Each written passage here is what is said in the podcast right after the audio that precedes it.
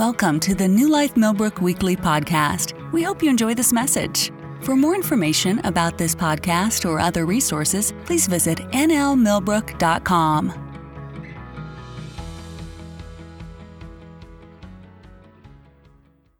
Well, good morning, everyone. How's everybody doing this morning? Blessed. Hallelujah. Y'all act like it's Thanksgiving weekend. Everybody still talking. Been so thankful. Got people out of town still and traveling. Glory to God.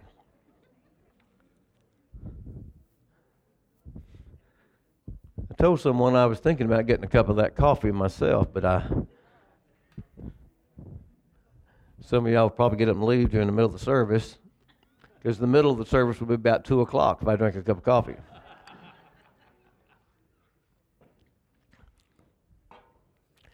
Now, I got up pretty early already this morning, 4 o'clock. I said, Yes, the Lord had something He wanted to share with me, and so uh, I was busy. I did what every smart person would do. I figured if He was going to talk, I was going to take notes, and so I wrote some notes down. Now, if I can just understand what in the world it is I was writing at 4 o'clock in the morning, that will help a lot. Well, I trust everybody had a great Thanksgiving. I know we did at our house. We, Marcia and I, it was a busy week for us. On uh, Wednesday, we celebrated our 48th wedding anniversary.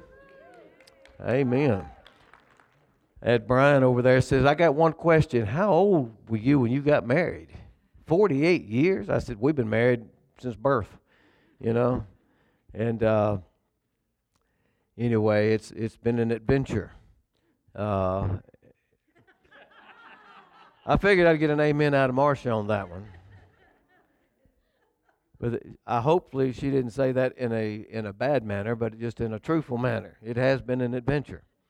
Glory to God. You know, before we get started this morning, I do want to pray for somebody. I don't know who it is or what it, and, and I'm kind of stumbling around about it because I don't really know what to call it.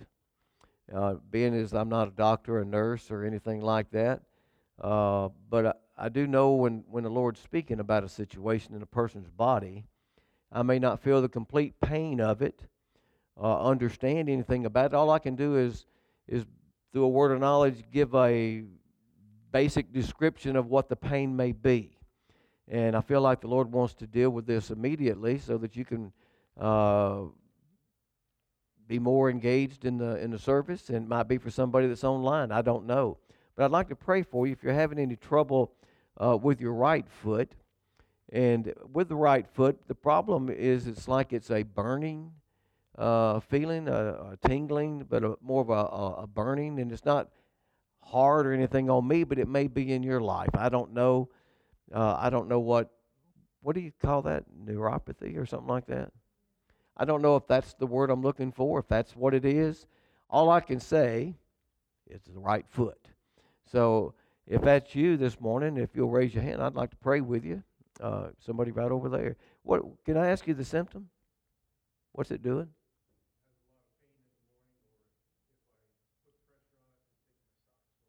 Yeah. Okay, that's basically what that's where it was at in the heel. Who who else raised their hand? Yes, ma'am. Your ankle? Okay. Well, listen. If this morning, if you're online and, it, and that word or that sensation is in your body as well, then reach out by faith and grab a hold of that just as I'm going to pray right now. Lord, I just thank you right now. The things that you reveal, you heal. And Lord, I praise you for your healing flowing forth this morning into people's bodies. Lord, as people extend their faith and reaching out, whether it be uh, the flu virus or whether it be uh, problems with their with their heart, or right now with this right foot. Lord, they receive by faith what you've already made available. Lord, I thank you that healing flows right now into this foot. Thank you, Lord, for Bob being able to do what he couldn't do before. Lord, I thank you for healing in, in Miss Sandy's ankle. And I give you praise for it. And Lord, if anybody online is having neuropathy or anything such as that burning in their right foot, I thank you that healing is flowing into their body as well. In Jesus' name, amen, amen. Well, glory to God. We Got a uh, business, the, oh, Marcia's writing me notes. She used to pass notes in school. But uh, anyway, uh, she did leave me a note here. Said that we have ten of the Advent resets left back on the table.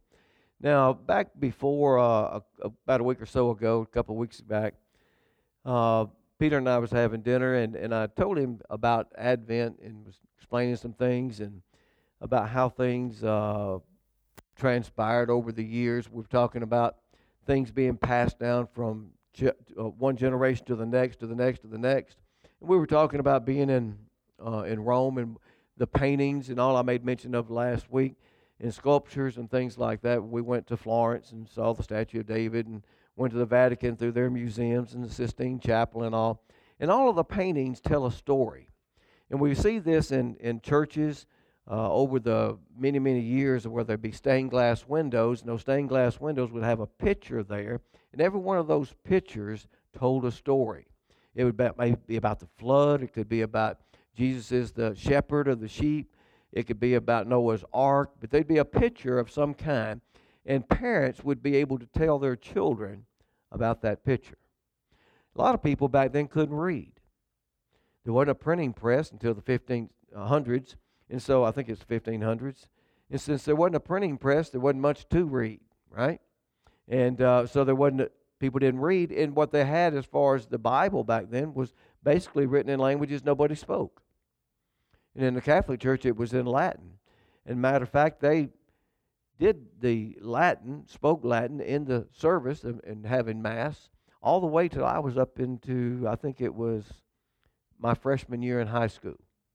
In other words, all those years from 1971 on back, nobody in the church, unless you understood Latin, even had a clue what anybody was saying.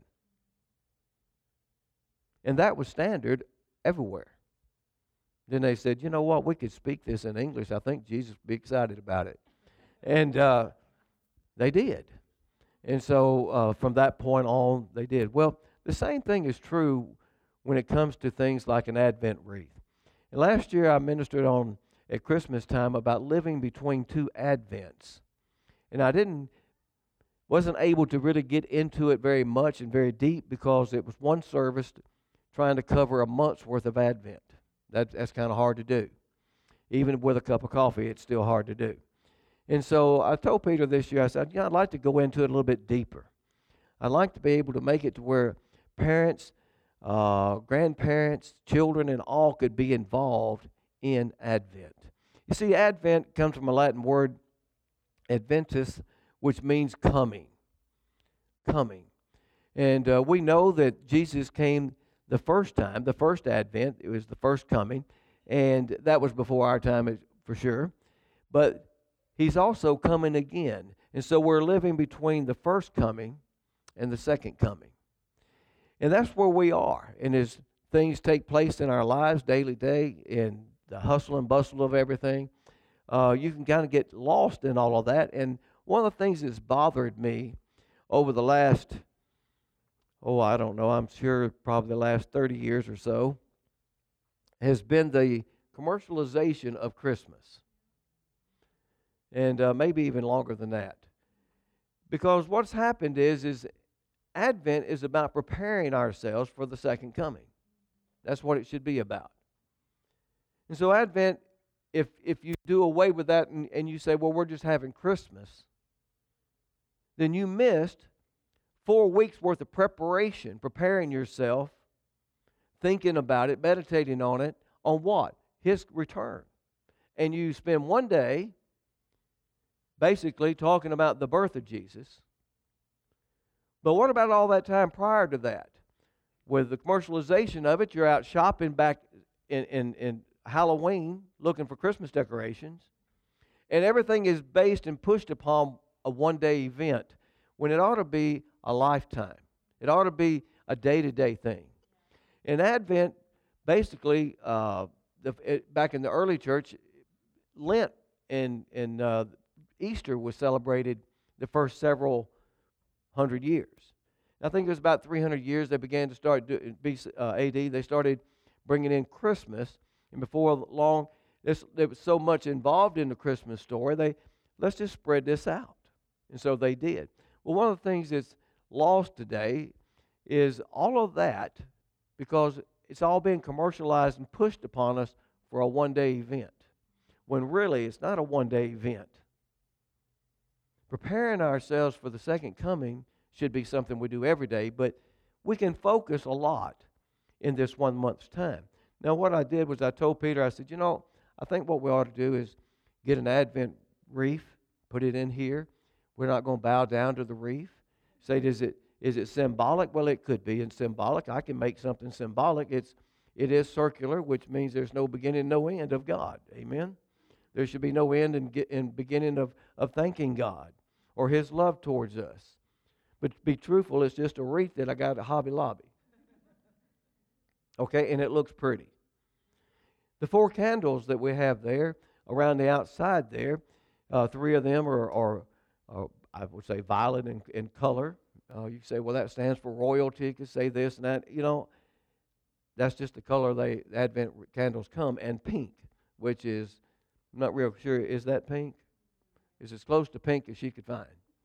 And pink represents the, the joy candle. So they have several candles. And as I've studied upon Advent, uh, I knew that we celebrate Advent growing up every every year. But there's other denominations that have Advent as well. And if you read online and search it out, you'll find that there's really no set preference for Advent. You have denominations say this is how we're doing it. And you've got different ones. The candles represent different things. But all of them say that the first candle represents hope. And then the second one, sometimes they say it's preparation, but uh, we, we say it's going to be faith. The third candle here, being the pink one, is going to represent peace. The fourth one represents, I mean, not peace, but joy. And the fourth one represents peace. And the candle in the middle represents the, uh, the Christ, Jesus. He is the light of the world. And so you begin four weeks prior to Christmas and you light those things. Now, we'll start that this morning. And we'll go ahead and begin by lighting this candle. And we'll say that this is hope. Now, the thing about lighting this candle is it burns today. It'll continue and continue. It's going to start getting smaller. Not this one, probably, because it's a pillar candle, but a tapered candle would, would start to shrink. And when you get through, you blow it out and the next day you come home, you light it again. Now, what we wanted to do was to put into your hands these wreaths that we have, have purchased and sets of candles. If you try to go out and buy those candles at Hobby Lobby, you're wasting your time. Marcia bought all they had in Prattville and in Montgomery, so don't worry about going there. But we have 10 sets of those candles and the candle holders in the back, and you can swing by your favorite Michaels or Hobby Lobby and pick up a little wreath or something if you want to decorate it. But what I've done is I wanted people to be able to participate and think more about Christmas, about the meaning of Christmas. It's the second coming than it is, uh, I mean, about the advent of, of, of Christmas, not just about a particular day. And so what I did is I told you last week that I would take some scripture verses, and I've got these printed out in the back. They're on the table. And uh, if you would, if you wanted to, you can get one of these. And it's got, like it says Sunday, it's uh, John's Gospel, uh, chapter 14, verses 1 through 3. And the theme of that would be heaven. How many of you know we have a hope called heaven? Amen. And so we may touch a little on that this morning. And then tomorrow, uh, be Monday, it'd be Acts 1 through uh, chapter 1, verse 9. And the theme is Jesus is going to return. And so it, that's a hope of his second coming. So I put these back in the back that uh, you can light that when you get home in the evening. So I'm going to light that. I'm going to take this, my Bible, and I'm going to sit down and I'm going to read and meditate upon this scripture. Wednesdays is quite a long scripture, and Thursdays as well. But you sit there and you say, I'm going to spend some time. I'm going to light this candle, and I'm going to spend some time in the Word of God. And my prayer is to you that just as that candle puts off light, so will your time be illuminated in the presence of God. And just as it puts off a, a warmth, that your heart will be warmed as well, just as it was for the two guys with uh, from Emmaus, was they walked with with Christ and, and talked, and then when he disappeared, he, they said, "Didn't our hearts burn?" So my prayer is that everyone here gets heartburn in the right kind of way, as you spend uh, some time meditating upon these scriptures and how that relates to you. Because this second coming of Christ relates to you personally, just like the first coming related to you. More than just a day. And so we have 10 sets left back there. Marcia gave me that note to let me know that, that if you've already got one, just, uh, you know, light it, enjoy it, and so forth. But we purchased enough based upon what we could see, enough for one per family in the church. And we don't want anybody to, to not have it. Uh, so, and I don't know if any more is available anywhere. And uh, there might be some on some cargo ship in the Pacific. But I don't know if we have any more at the stores. And so we wanted to make sure that we got plenty of them and got them for our church family if you wanted to participate. So, like I said before, there's one per family. Amen? Hallelujah. And they're free. How you like that one? They're free. It's a gift. And uh, we wanted to bless y'all with that. Uh, so that, and, and you know, it's not just about taking the time to share with your children why we're lighting this candle. It's a time where you may not even have any children or, or, or grandchildren in your home or nothing, but yet you can take that time because you are a child. You're a child of God, and it's going to be good to remind yourself why you're doing what you're doing. Amen? And one thing, too, is that is the tapered candles, is it gets a uh, as you light that, uh, you'll see it go down. Then the next day it goes down a little bit more. The next day it goes down a little bit more. Next day it goes down a little bit more. And just as that candle of hope, there shrinks in size. This also represents what? Time is getting shorter, day after day. Every day is another day closer to that second return. Amen? So you can make it be symbolic of all kind of things, but I, that was just the, the thrust of, of, of what I had in mind for you. We began uh, uh, celebrating Advent. It's a good way to close out the year. And hadn't it been a kind of a crazy year? We thought 2020 was crazy. 2021 was like a duplicate of it. But we shouldn't have been taken by surprise of that because the Lord spoke to us the very first week of this year on that Sunday morning and said, Don't, don't think that this is the last pandemic. Don't think that the economy will not, that America will not have to face another economic uh, problem and so forth. And, and, and so he prepared us, letting us know look, I'm still here, I'm still God. Don't panic. Don't panic. I'm still God. I'm still in charge. And you know the, the great thing about uh, studying over this Advent about the second coming of Christ, it has stirred me up inside. Who really cares about the economy? We Jesus is coming back. I don't know about you, but that's a lot better than having a, you know, making a little extra money in the in the stock market. Well, we're going to be worried, you know, we got pandemics, we got wars. Not. Jesus is coming back. And, and as I began to study more and more of the second coming and, and what Advent is all about, it just stirred me up. This whole thing of hope, the candle of hope, the spirit of hope living and dwelling with us, it just does something about, you know what, all that stuff doesn't matter. It doesn't matter. Jesus is what matters.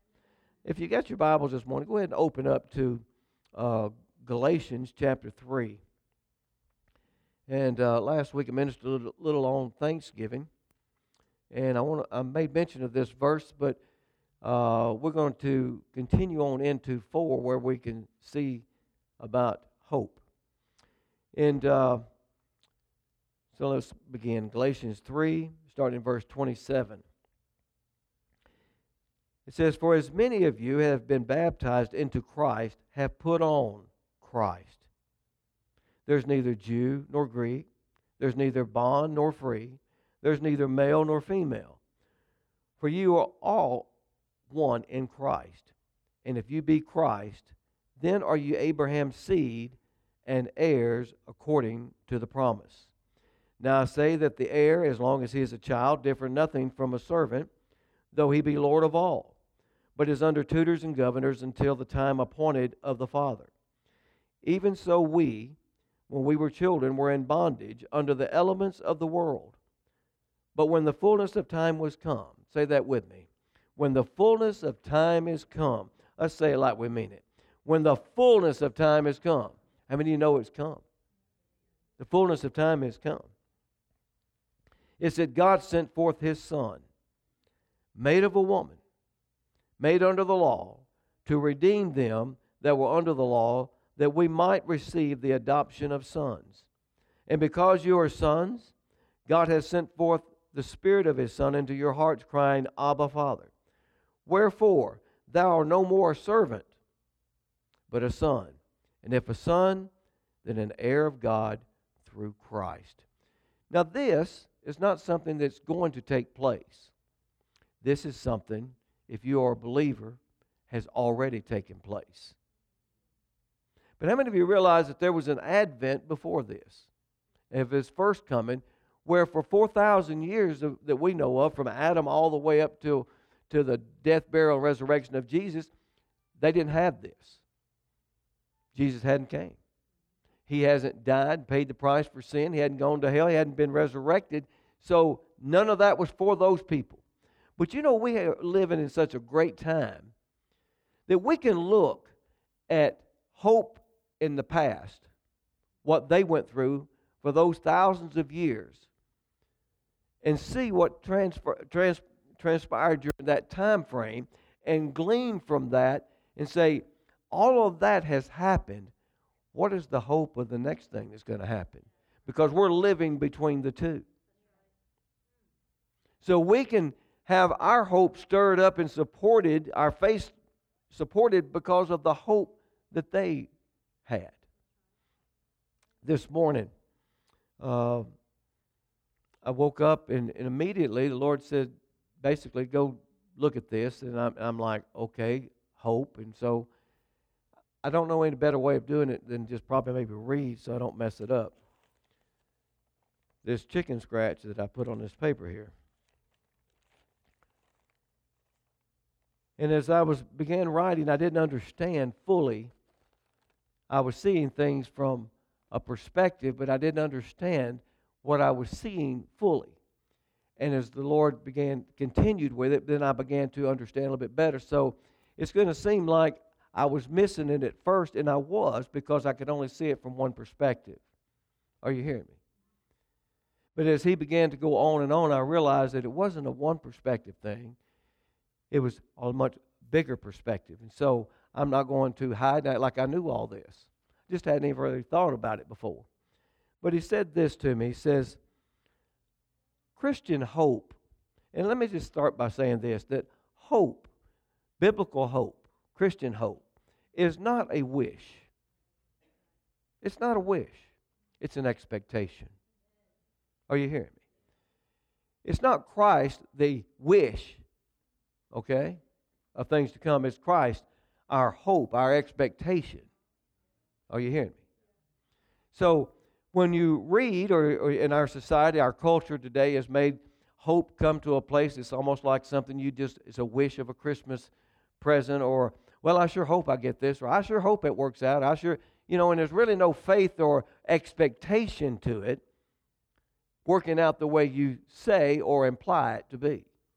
So it's just, my best word, probably just a wish. And that's not biblical hope. Now, the world operates in hope as well because some of them do expect the worst, do expect bad things, and that is their expectation. They're hoping in those things. They don't want those things, but their hope is in those things. How many of you know that sometimes in the church world it's the same thing? They can confess what the Word says, but their hope and their expectation is not in what the Word says, but in what the world says. Thank you for your enthusiasm. I thought y'all would really enjoy that.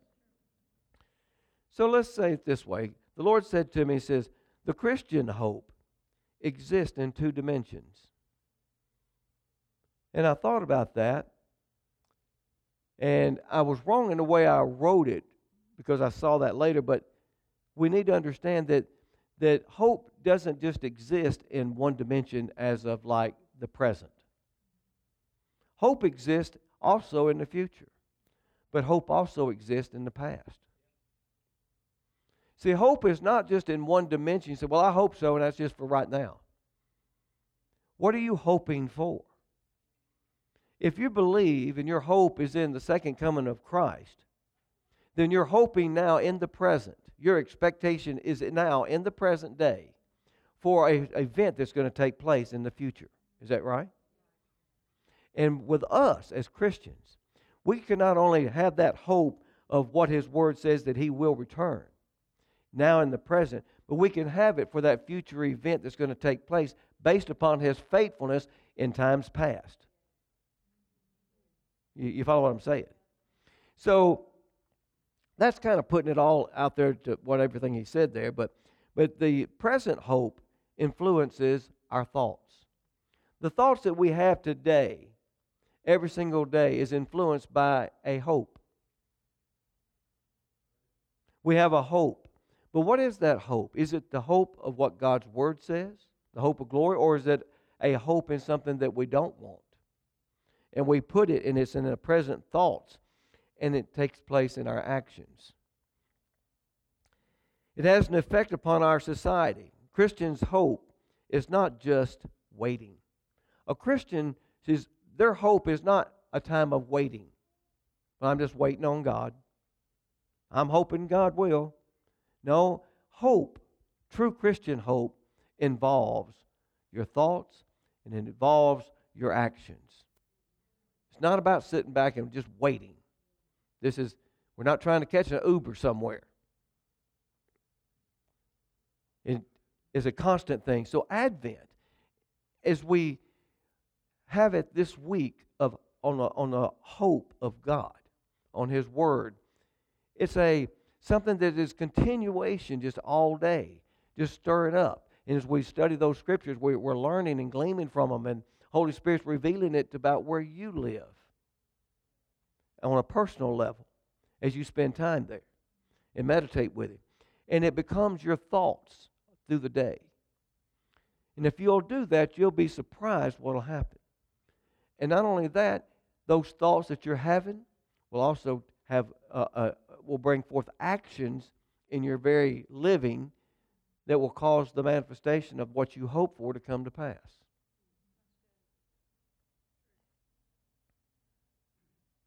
Christian hope demands participation.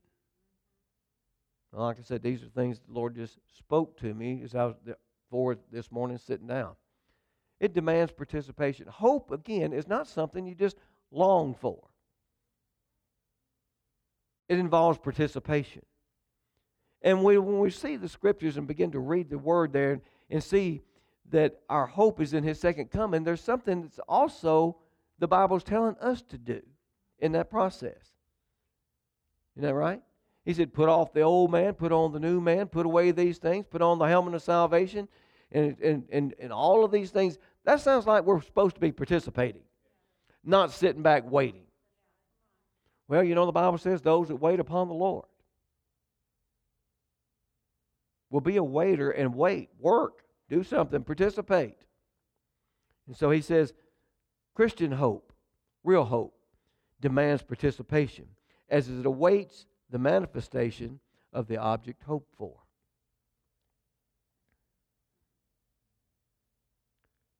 So, the future dimension of, of hope, then when is, let me see, then when manifest, there's a living in the hope that you have longed for. In other words, whatever it was that you were hoping there for or believing God for or whatever it is, you've hoped for these things.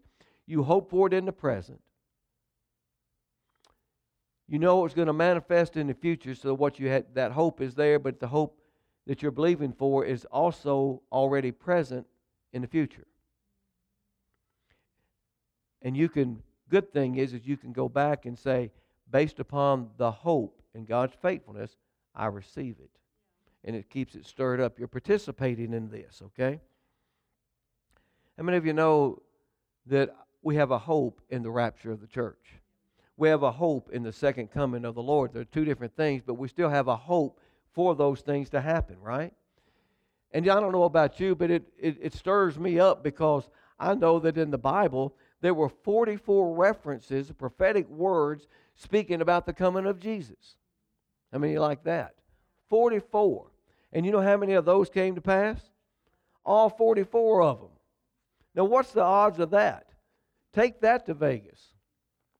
I mean, my goodness, the odds of 44 verses uh, uh, or prophecies pertaining to Jesus and his coming, and they all came to pass? Yeah, every one of them. I've got them written down here somewhere, unless I fail to bring that page.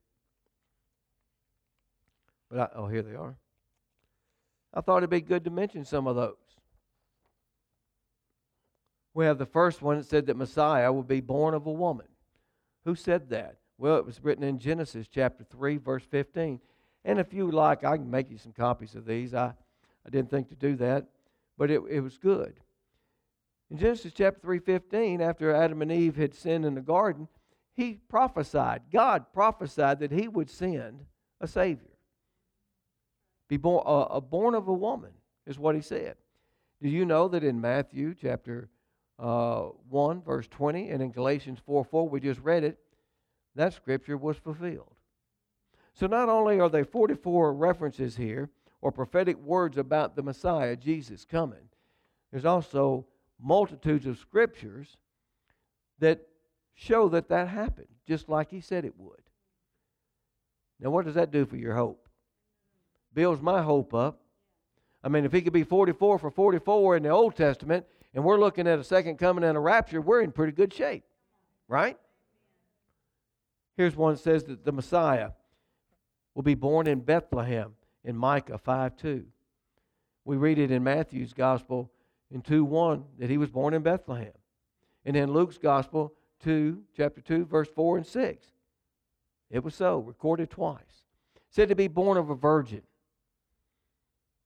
It's what it says in Isaiah 7:14 that Jesus, the Messiah, be born of a virgin. Now nobody would have probably believed that. They'd probably thought Isaiah had missed it. How's that going to happen? I don't understand how that could ever happen. Mary even had that same thought. How's it going to be that I don't I've not known a man? How's this going to take place? But nevertheless it took place. Born of a virgin. Messiah would come from the line of Abraham. So every single time they added this, how the Messiah would come, it intensifies how much more hope you should have that if God was right 44 times in the Old Testament about the Messiah coming and about how he'd be of the seed of Abraham, how he'd be of the seed of Isaac, how he'd be of the seed of Jacob. And all three of those were so. Excuse me. Said he would come from the tribe of Judah, one of Jacob's children. Well, guess what? He did.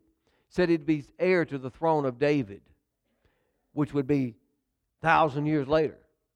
And he was.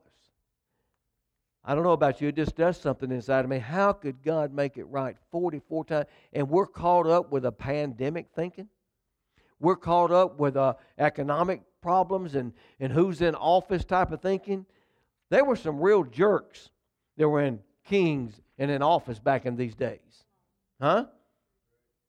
Yet every single prophetic word that God spoke about the Messiah happened which ought to take our hope in what took place then. Their expectation of the first coming, they believed, they stood on it. It should make us in this second Advent season strong, knowing that there will be a rapture of the church, that Jesus is coming back again, and we will rule and reign with him in heaven forever. That's what we've got to look forward to. They were just looking for a Messiah. Anybody, because they're in captivity, they're they're in all kind of messed up shape. Said his name would be Emmanuel. It was. God with us. Said he'd be spending time in Egypt. Isn't it amazing how he took a, a mean, murderous king who annihilated all the babies born? Through his actions, Jesus ended up going to Egypt for a season. But it was prophesied that he would back in Hosea fulfilled in Matthew's gospel. That there would be a messenger named John the Baptist that would get out and say, Prepare you the way for Messiah. But in Malachi, he said he'd have the spirit of Elijah. Isn't that amazing? 44 times he was right out of 44. I like those odds.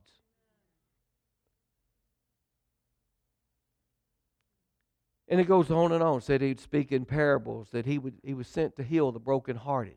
Remember that? Isaiah 61. What did Jesus come back out of the wilderness and say? He picked up the book and he read from. He found the place there and he read, said, In this day is this prophetic word fulfilled in your ears. And he sat down. He read that to him. He came to heal the brokenhearted. Said that the children would praise the Messiah. They did. They looked for him. They longed for him. They wanted to touch him. Also says that the Messiah would be betrayed. Was he betrayed? Yes, he was. Said that they, the price of the field would be used uh, to, to, to, to buy a cemetery, the, the, the monies that was used, to buy a, a plot of land to, uh, for vagabonds and so forth that, that when they died. And it was so. Says that the Messiah would be spat upon and struck, and it was so. Goes on in Messiah, uh, prophetic words saying the Messiah would be crucified with criminals, and it was so, had one on each side of him. 44 of these. Every one of them was right. Every one of them. Soldiers would pierce his side, gamble for his garments, pierce his hands and feet. The Messiah would be resurrected from the dead, buried with the rich, resurrected from the dead, would ascend to heaven, would be seated at the right hand of God, and would be the sacrifice of sin. All of those 44, I, I re- just skipped over a lot of them. 44 out of 44. And so, what is our hope? Well, because of his actions, his participation in being in the first coming, it's placed all of us in an entirely different situation. We can stand upon this word and say, you know what? Because of what Jesus did, I'm free. I am no longer a servant. No longer am I a slave to the elements and the bondage of this world. I am now an heir, a son of the Most High God. And He's placed Holy Spirit within me to cry out, Abba, Father, because I know my daddy now. Listen to this. Our hope. All of that was right. That, that this put us in a place of what all his work for thousands of years was spoken of, through the death, burial, and resurrected, the birth, all of that brought us to a place where we now are different than what these prophets were. They longed to see the day that we live in as believers, walking in the authority of who God's called us to be. And as I said to start with, there, written over there, that we're no different than a baby if we don't walk in it. Doesn't do us any, any good at all. We're just under the elements. But we're not under those elements anymore. So we've taken the hope of the first coming, applying it and living it in our life between the, the first and the second coming. And that's what God's plan was for us. But many of us fail to live in the fulfillment of what all God's done for us. But we need to to recognize and, and, and, and grab a hold of what did God do? And what has God done by giving us Jesus? Jesus coming and, and taking upon the flesh and, and living a sinless life, and all that he did was to position us to walk and to live during a time where there's still an opposition, where there's still tribulations, where there's still uh, pandemics, where there's still economic things, where there's still murderous people and liars and thieves and all kind of things in this world. Yet we're not bound by those things. We're positioned in Him. Because there's a second coming. And after that second coming, and He takes us out, and we're now ruling and reigning with Him, we're not going to be dealing with that stuff. This is our time. This is not Abraham's time. Abraham had his time. This is not Joseph's time. Joseph had his time. This is not David's time. David had his time, but yet even David saw into the future of this dispensation that we live in called grace and reached up and said, I want some of that. Take not thy Holy Spirit from me after he had sinned. Oh. You mean he lived in two different dimensions? Yeah. And that's what God expects out of us to live here in between two advents, living like we're already there in the other one, in the one in the future. Say, is that possible? Well, sure it is. And it ought to be stirred up within us more and more every day based upon what has happened. So there's a second coming. What is that second coming? Now, I know I'm running out of time, so we're going to go through it quickly. That second coming, let's go to, uh, I think it's Thessalonians, First Thessalonians chapter 4.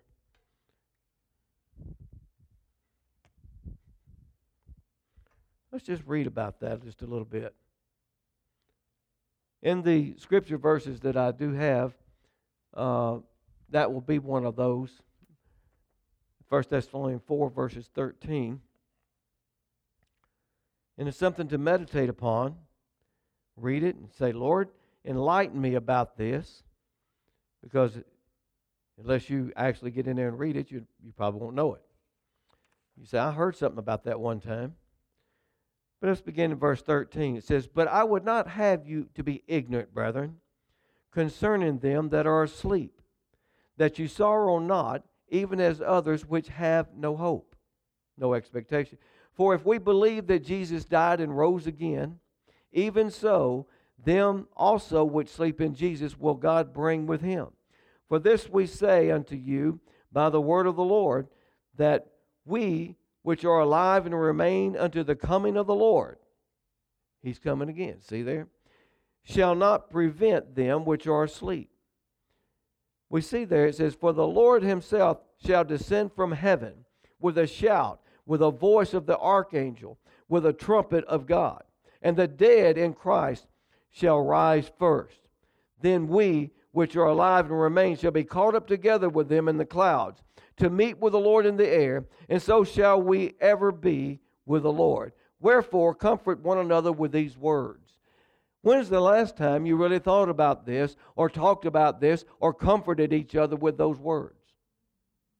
We ought to be thinking about the hope of the second coming. Now, I don't know about you, but it stirs something up within me when I look over in the book of Acts and we see that Jesus, when he told the disciples there, he says, Now I'll be coming back, da da da da da, and he just rose up and floated off in the clouds. And the two angels were standing there and they said, Why are you gazing up into heaven? What are you looking for? Don't you know he's coming back the same way he left? Hello? We ought to be thinking about the fact that we're going to be outside doing something one day or inside and just feel, you know, I, I need to go outside. And all of a sudden, here he comes. We ought to be expecting that anytime. Because we're living between what he's already done, 44 prophecies we know of. And we got faith in all of that. We saw it, it's happened. And here he says that he's going to be coming back. And he's coming back to get us. Now, I don't know about you, but I like that. I have nothing in this world that wants to keep me here that's worth staying for. I'm ready to go. Because I know that up there it's going to be better.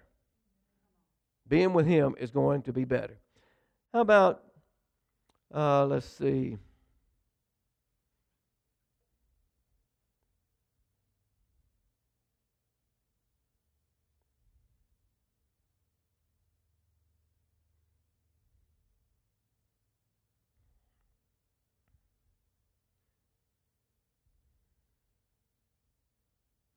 Okay, Second Thessalonians chapter 2, verse 13. Second Thessalonians 2, 13. It says, But we are bound to give thanks always to God for you, brethren, uh, beloved of the Lord, because God hath from the beginning, say from the beginning, chosen you to salvation through sanctification of the Spirit and belief of the truth. In other words, the works of Jesus. Whereunto he called, whereunto he called you by our gospel to the obtaining of the glory of our Lord Jesus Christ. Therefore, brethren, stand fast and hold the traditions which you have been taught, whether by word or by epistle. Now our Lord Jesus Christ himself and God, even our Father, which hath loved us and hath given us every everlasting consolation and good hope through grace, comfort your hearts and establish you in every good word and work. He says there, what? He's called us. He's coming for us. And we should be excited about it. He's done this work. Now, in the last few minutes, I would, if you if you would turn over to Matthew's gospel. I'm, I'm sorry, John's gospel, chapter 14. Go to John's gospel 14, and we'll stay right here.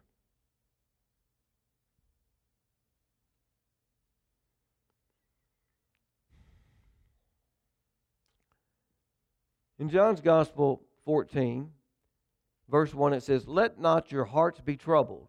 Ye believe in God, believe also in me. In my Father's house are many mansions. If it were not so, I would have told you. I go to prepare a place for you. And if I go and prepare a place for you, I will come again and receive you into myself, that where I am, there you may be also. Jesus said this. Now there was people back then that didn't believe that he was the Messiah that he didn't mean what he was saying. There were skeptics back then, but we just got through reading through. There's 44 prophecies that it that it did happen. There'll be skeptics today, but you don't have to be one of them. Jesus said that he is going to another place and don't be troubled by it. He said, I'm going to prepare a place for you. He says, In my Father's house there were many mansions. You know, if there was this was all just a fable, if this was all just a, a myth, Jesus would have told us. That's what he said, didn't he? He says right there, in my father's house are many mansions. If it were not so, I would have told you that heaven was fake. But he didn't tell us that.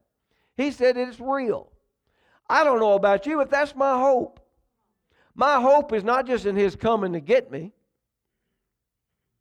but in living where He's prepared for me. Do we meditate upon that as much as we do the things of this world? You see, heaven is a real place. It's a real place. It's as factual and tangible as the house that you live in. Are you hearing me? The Bible goes into great detail talking about heaven. You go in the book of Revelations, you'll find out that it tells how big heaven is. It says that the city, there's a city in heaven called New Jerusalem, and it is 15,000 square miles. That's a big place. That is a big city. It says there's a wall around it that is 72 yards high. Now, why the details if it wasn't so? It said the wall is constructed with all kinds of precious stones, sapphires and onyx, and so all these. That sounds pretty descriptive to me. He's painting us a picture to meditate upon. Are you getting it? He said the gates are 12 gates, three on each side, and they're made of a single pearl and it tells the height of these, these, these great, uh, great giant gates. It's all written right there for us to read. This is what we have to hope for. It says there's no lights in heaven, no sun there, that God Himself eliminates the light and, and illuminates the whole place. He said there's a river that flows out from the throne of God with trees planted down both sides of the water just as crystal clear in, in 12 different trees producing 12 different fruits all the time for us to eat. And the leaves are for the healing of the, of the nations or for the people. That's pretty descriptive isn't it i mean if we're going to hope on something why don't we hope on this why would we want to hope for a new pandemic a new variant if we're going to hope on something, let's hope on the return of Jesus. He even said he's coming back, and the saints are coming with him. He's going to be on a white horse. Angels are coming back with him. Trumpets, I mean, all of these things that we can be in hope for. But the devil has a trick. What he wants to do is convince you that what you're dealing with every day down here is more real than the hope of the future. He did it in the Old Testament. He started it with Adam and Eve. Did God really say that? Did he really say that? He didn't come and say, I think you ought to just go down here and kill somebody. He didn't tempt them with murder. He didn't tempt Adam and Eve with, with stealing. He didn't tempt them with anything. He taught, tempted them with one thing, and that was to doubt what God's word said. He does the same thing today. So, what's he going to have you doubt? His second coming.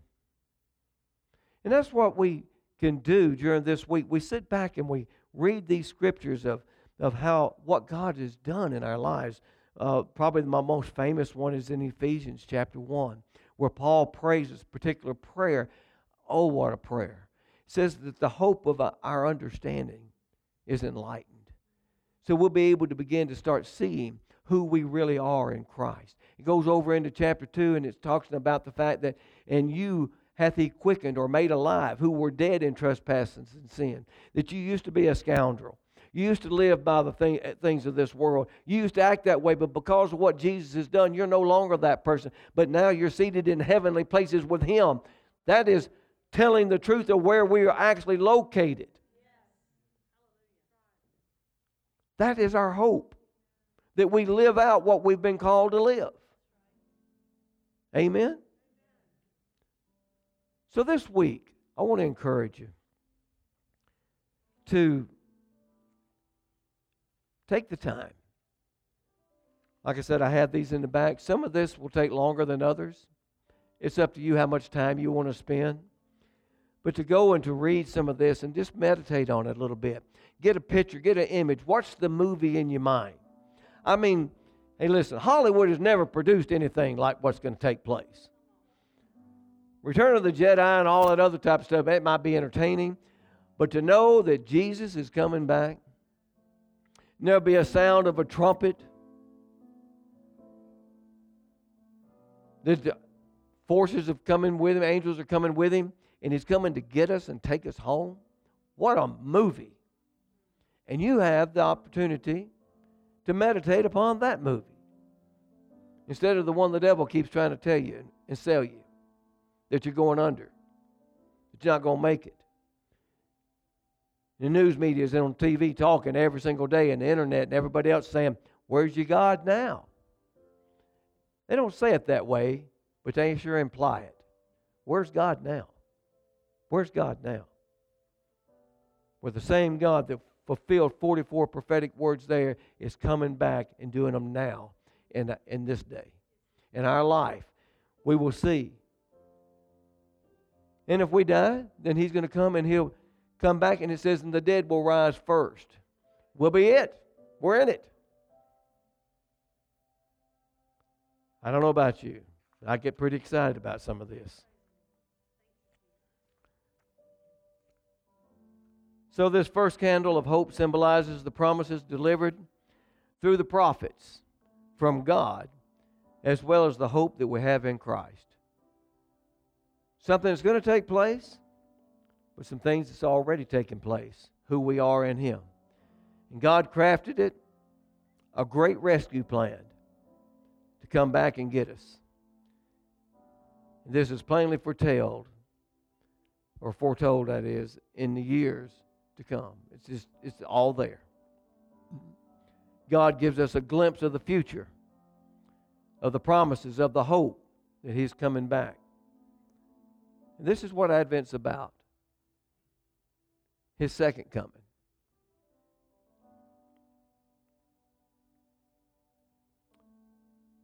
Glory to God. Let us pray. Father, let your hope your word arise in our hearts. Lift our eyes to, to see that you and you alone are where our hope comes from. Help us to shake off the anxiety, discouragements, the distractions that have filled this year. And Lord, as we pause to remember that we have hope, we have an expectation in you. You know the end of our stories, and we give you thanks because you have promised a victorious ending. So, Lord, thank you for your grace. As we wrap up this year, we can do so with joy. Joy in our heart, knowing that you are our expectation. You, Lord. You alone. In Jesus' name, amen, amen. I want to encourage you to, to get those back there, to read these, to meditate upon that. Next week, we'll be ministering on faith, the second candle. And uh, so this week, expect good things. Look at the hope, the hope, the hope of glory, the hope that you live in. Amen. Thank you for listening to our podcast. Have a great week.